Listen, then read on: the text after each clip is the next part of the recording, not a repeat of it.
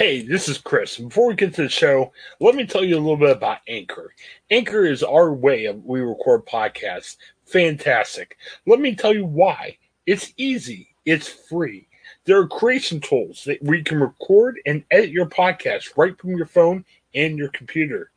Anchor will distribute your podcast for you, so it can be heard on such um, providers as Spotify, Apple Podcasts, and many, many more. You can make money from your podcast with no minimum listenership.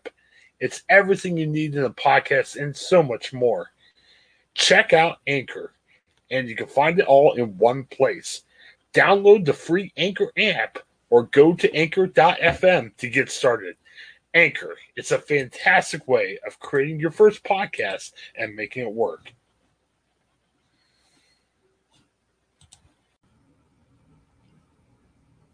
Hey, everybody. Craig Shoup here with the Ohioan Podcast, and here are some Ohioan weekend reviews.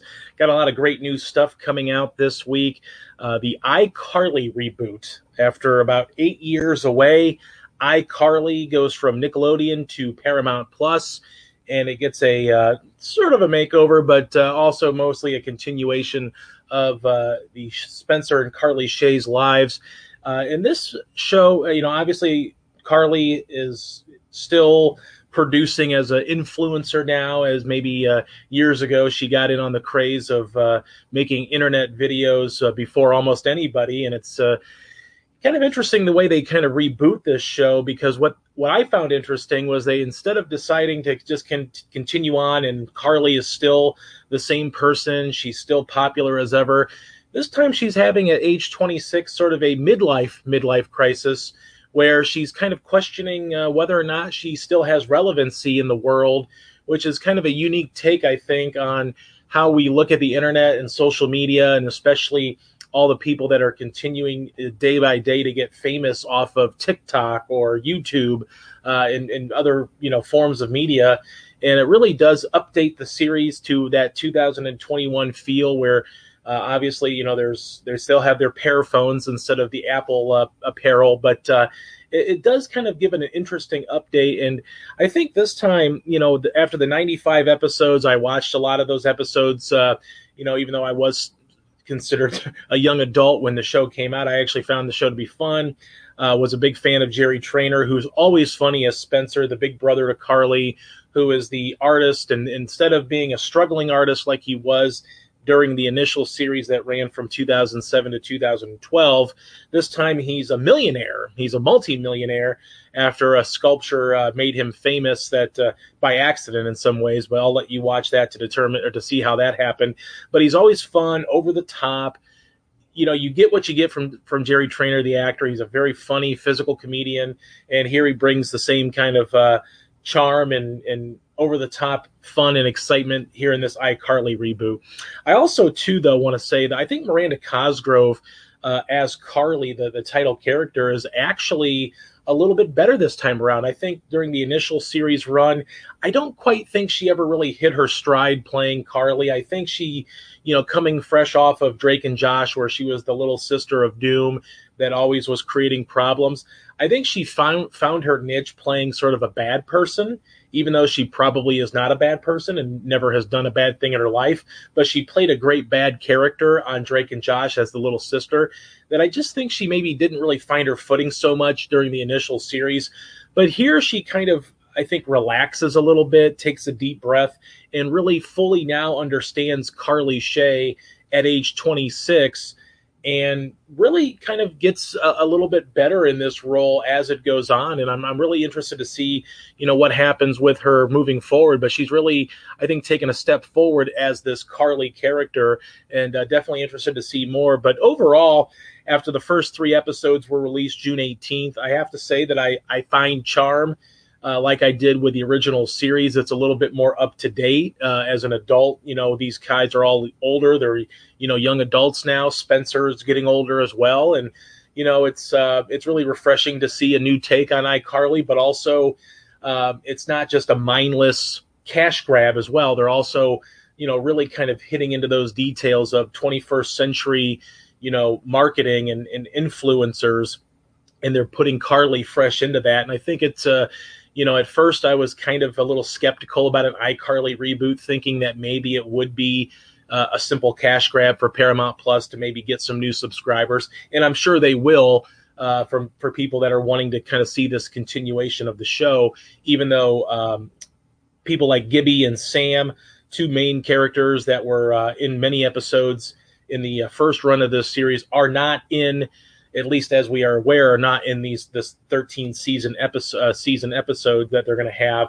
Uh, but the first three episodes are streaming right now in Paramount Plus. I definitely would recommend it. I am giving uh, three stars out of four for iCarly, the reboot. Uh, I think it uh, is somewhat timely and an interesting take on uh, this character now kind of being thrust into the influencer era and trying to stay relevant, even though she is only 26. So I, I definitely will say that uh, the reboot uh, works. And even though it may be a cash grab and it probably will be a popular show for Paramount Plus to help either maintain or get new subscribers, it uh, definitely is worth their while as well. So definitely uh, recommend go out and watch the uh, first three episodes that are streaming right now on iCarly, the reboot here on Paramount Plus. Now another uh, new episodes have been dropping. A season two of the HBO original series Betty. This is a series that I reviewed uh, a couple of weeks ago. Uh, the first season, anyway, in anticipation of the first, uh, the second season dropping episodes. Uh, every Friday, new episodes are out on HBO. You can watch it on your cable package or on HBO Max the next day. Uh, very much uh, intrigued by where this uh, show is going. Now, obviously, this show, along with a lot of other shows, have taken sort of some advantage of the pandemic, where we're meeting all the new all the old characters again. Uh, this time now under masks essentially, and also just kind of dealing with the, the stresses that the pandemic brings. Uh, but the, the, show so far just once you know one episode into the season, but we get to you know to kind of meet up with this the same girls that are you know out there skateboarding in New York City. I think one of the things that they've really done with this series is they've sort of made New York City another character in itself. And I always like when movies and TV shows are able to really paint good pictures of cities and landscapes and places where, where these characters are, are at, where we get lost in not just the characters, but in the backdrop where these characters are interacting with each other. In New York City, was always a fun, you know, sort of uh, extra character in season one, and I think you're going to see a lot of that this time around too. And I think you see a lot of that too with the iCarly reboot that I just had talked about, where Seattle, where Carly and her family live and her friends live, also has kind of gotten a little bit of an upgrade in this series where we get a little bit more landscape, a little bit more aerial shots of the city, and you feel a little bit more connected. And I think Betty does a great job because part of this show is really about these young women trying to find their way in a male dominated sport of, of skateboarding. And now, so far, with just the first episode, we're seeing maybe a, a popular skate park where they go in an indoor skate uh, skate park, maybe getting shut down. So there's some development that I think will still go on. But so far, uh, very excited that the show is back. It was kind of a sort of an under the radar hit last year that really kind of struck me where it didn't necessarily you know tell a, a, ultra important story but it told a story that we really haven't seen before in a, in a situation where we're trying to grow with these characters and watch them grow in a like i said in a sport that's usually dominated by men or at least thought of to be more of a male dominated sport in skateboarding so it was a really refreshing show that hbo told it has a lot of laughs at times but also had some drama and some serious issues at hand. And, and I think you're going to see a lot of that with season two as well. So I'm really excited to see where this next season goes. Uh, probably going to be expecting another six episode season like season one was. But uh, I'm definitely excited to, to catch up on Betty every week. I feel like, you know, you, you get to the point where you feel like you're a part of the group, even though um, I, I've never skateboarded in my life, and I probably never will. But you kind of feel like you're a part of the group by watching them interact and have fun with each other, and uh, just get getting to know them a little bit more as characters and who they really are. So I definitely am excited for uh, more episodes for season two of Betty. I'm definitely giving this three stars out of four. Uh, definitely go recommend watching this. Whether you have cable and you have HBO, you can watch it on Friday nights at 11, or you can watch it next day on HBO Max. So definitely uh, recommend you going out and, and catching that and catching up on the first season on HBO Max as well. So every week I like to give you uh, free options, you know, because some people maybe they don't have enough money to to pay for a streaming service, or maybe you're in between streaming services, or maybe you're kind of looking at, well, where can I watch the most content for this amount of money or for free even? Well, that's why I give you these free streams. Now today I'm going to do a couple of them.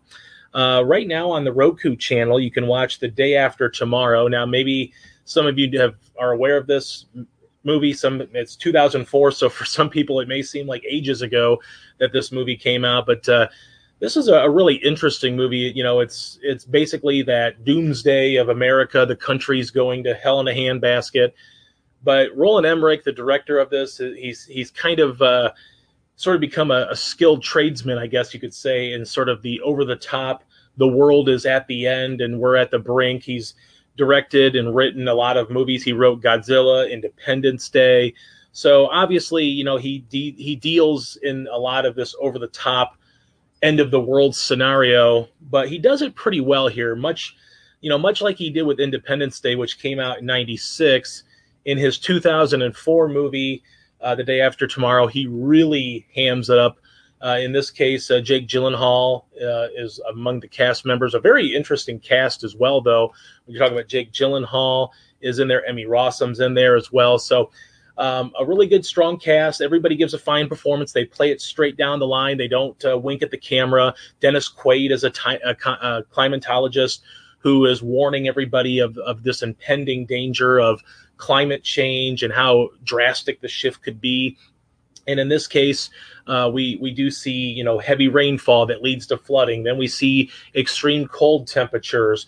We see tornadoes going around uh, the hills of Hollywood. It's a you know it's a really interesting film. It's an interesting take on you know trying to inspire people to be a little bit more climate friendly, uh, maybe be a little bit more friendly to the earth while being a popcorn action epic it does do its job. It's one of those movies where you're not necessarily going to, you know, stay around for the story. You just want to see the, the the shock value of how over the top the snow and the cold can get. Uh, one of the things I always remembered about this film is when uh, Gyllenhaal and a couple of his other uh, classmates that were on a trip to New York City were having to outrun the freeze that was chasing them along with some wolves, but they were being chased by the freeze going into the New York City library where they were all kind of huddled in to try to stay warm. So definitely not something you're going to go into and in, in hoping that they have a, a, really scientific explanation of how things work.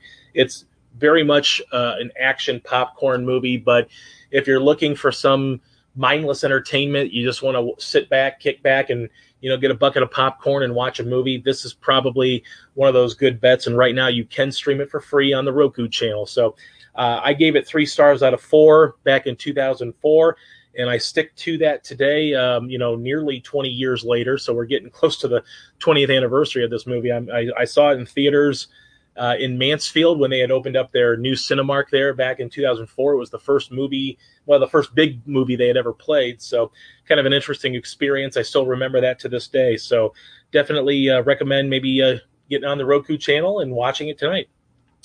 Now, the next one I'm going to give for the entire family. Now, this is something uh, that has spawned multiple sequels. But the initial Kung Fu Panda, right now you can stream the animated film on Tubi, and I highly recommend this. This is a movie that really kind of came by surprise. It came out in 2008. It came out in the what I would call sort of the golden era of Pixar films, where you had movies like WALL-E, Up, Ratatouille, some of those other movies that Pixar was really churning out during that mid 2000s to, to early 2010s but this was a movie that really kind of was refreshing because it was actually a movie not, not done by Disney or Pixar. It was a DreamWorks animation studio movie, and it was a gorgeous looking movie, always gorgeous to look at, exciting and fun and energetic with the action sequences. And a great voice cast, too, I might add. Jack Black is hilarious as Po. You've got Ian McShane, Angelina Jolie is in this, Seth Rogen is in this. Uh, Dustin Hoffman, Jackie Chan. I mean, Le- Lucy Liu, David Cross. I mean, this is a who's who of voice cast for a DreamWorks animation picture, and I really think that you know it. To me, it's probably the best of the Kung Fu Panda series, but it's just such an interesting. It's an old story, but a good story where you're, you know, you have those those classic tropes of you can be anything you want to be, you can do anything you want to be, as we watch this panda become a kung fu master. But you add a good story, a solid story for footing with great voice acting, great animation, and wonderful and exciting action. And you've got a very, very fun movie. This is something that the whole family can watch. It's, it's exciting. I think the parents will like it just as much as the children, I would say. Uh, but for me, definitely recommend this. Find it on Tubi. I'm giving Kung Fu Panda three and a half stars. I gave it three and a half stars way back in 2008. I really enjoyed this movie.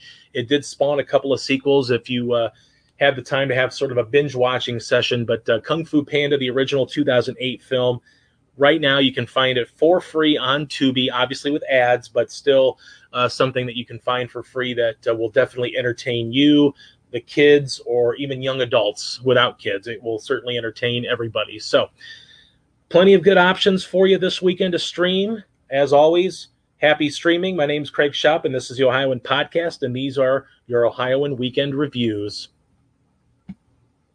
Hi, I'm Jennifer Mooney. Welcome to what is our new Hope Interrupted podcast based on the work from our book, Hope Interrupted, that I co authored with my good friend Byron McCauley. Hey, Jennifer, you know, I'm looking forward to this podcast as much as I was look, looking forward to writing this book with you we hope to interview some uh, high impact folks as well as have a little fun. We're going to cover stories of hope. To learn more about our podcast and our book, please visit www.hopeinterrupted.com.